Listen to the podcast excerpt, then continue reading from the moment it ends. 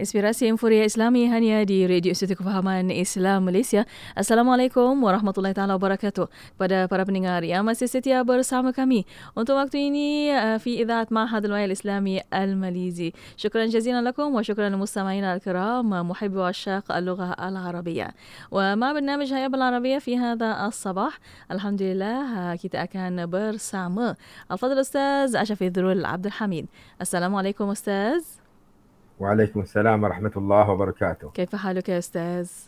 الحمد لله بخير كيف حالك؟ الحمد لله أنا بخير إن شاء الله طيب تفضل أستاذ طبعا مستمعي الكرام ينتظرون العبارات الجديدة والحوار الجديد لهذا الصباح تفضل أستاذ uh, Haiwan kita pada pagi ini berkenaan dengan situasi cemas sikit. Ya. Yeah. Situasi di mana orang orang marah Mm-hmm. Jadi macam mana kita nak yeah. macam mana kita nak uh, kata kepada dia apabila dia marah kita nak, kita nak suruh dia bertenang. Mm.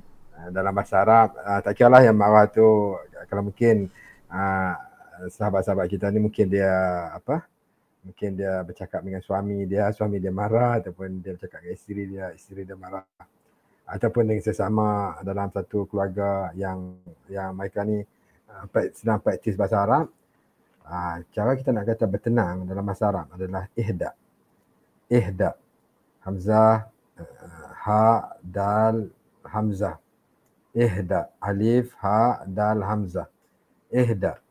Ihda maksudnya bertenang. Ihda. Kalau kita nampak orang tu macam uh, dia ada sesuatu yang membuatkan dia marah, dia marah-marah dan sebagainya, maka kita kata kepada dia ihda ihda alif ha dal hamzah. Ihda. Kalau perempuan kita kata ihdai. Ihdai.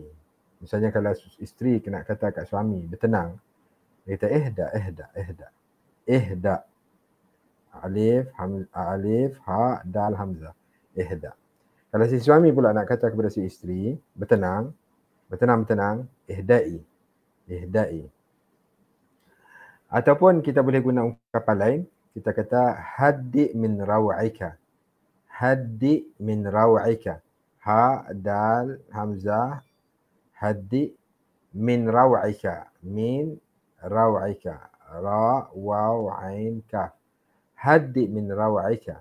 Itu kalau kalau ditujukan kepada lelaki. Kalau ditujukan kepada perempuan kita kata haddi min raw'iki. Haddi min raw'iki satu lagi yang ketiga yang kita boleh gunakan juga dalam situasi cemas begini, kita nak minta supaya orang tu jangan marah. Kita kata la taghdab. La taghdab.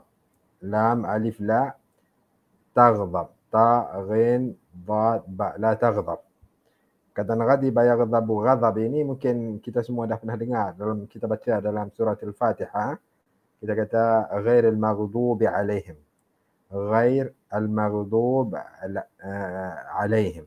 المغضوب itu maksudnya marahlah la taghdab al-maghdub maksudnya yang dimurkai yang dimarahi. la taghdab jangan marah. Ini kalau lelaki kalau ditujukan kepada perempuan la taghdabi la taghdabi yang terakhir boleh digunakan dalam situasi sebegini juga adalah ungkapan isbah. Isbir maksudnya bersabar. Sabarlah. Isbir. Alif, sa, ba, ra, isbir. Kalau ditujukan kepada lelaki, isbir. Kalau perempuan, kita kata isbiri. Isbiri. Jadi ada empat uh, yang uh, frasa ataupun ayat yang kita boleh gunakan untuk maksud jangan marah, bertenang dan sebagainya. Pertama, ihda. Yang kedua, haddi min raw'ika.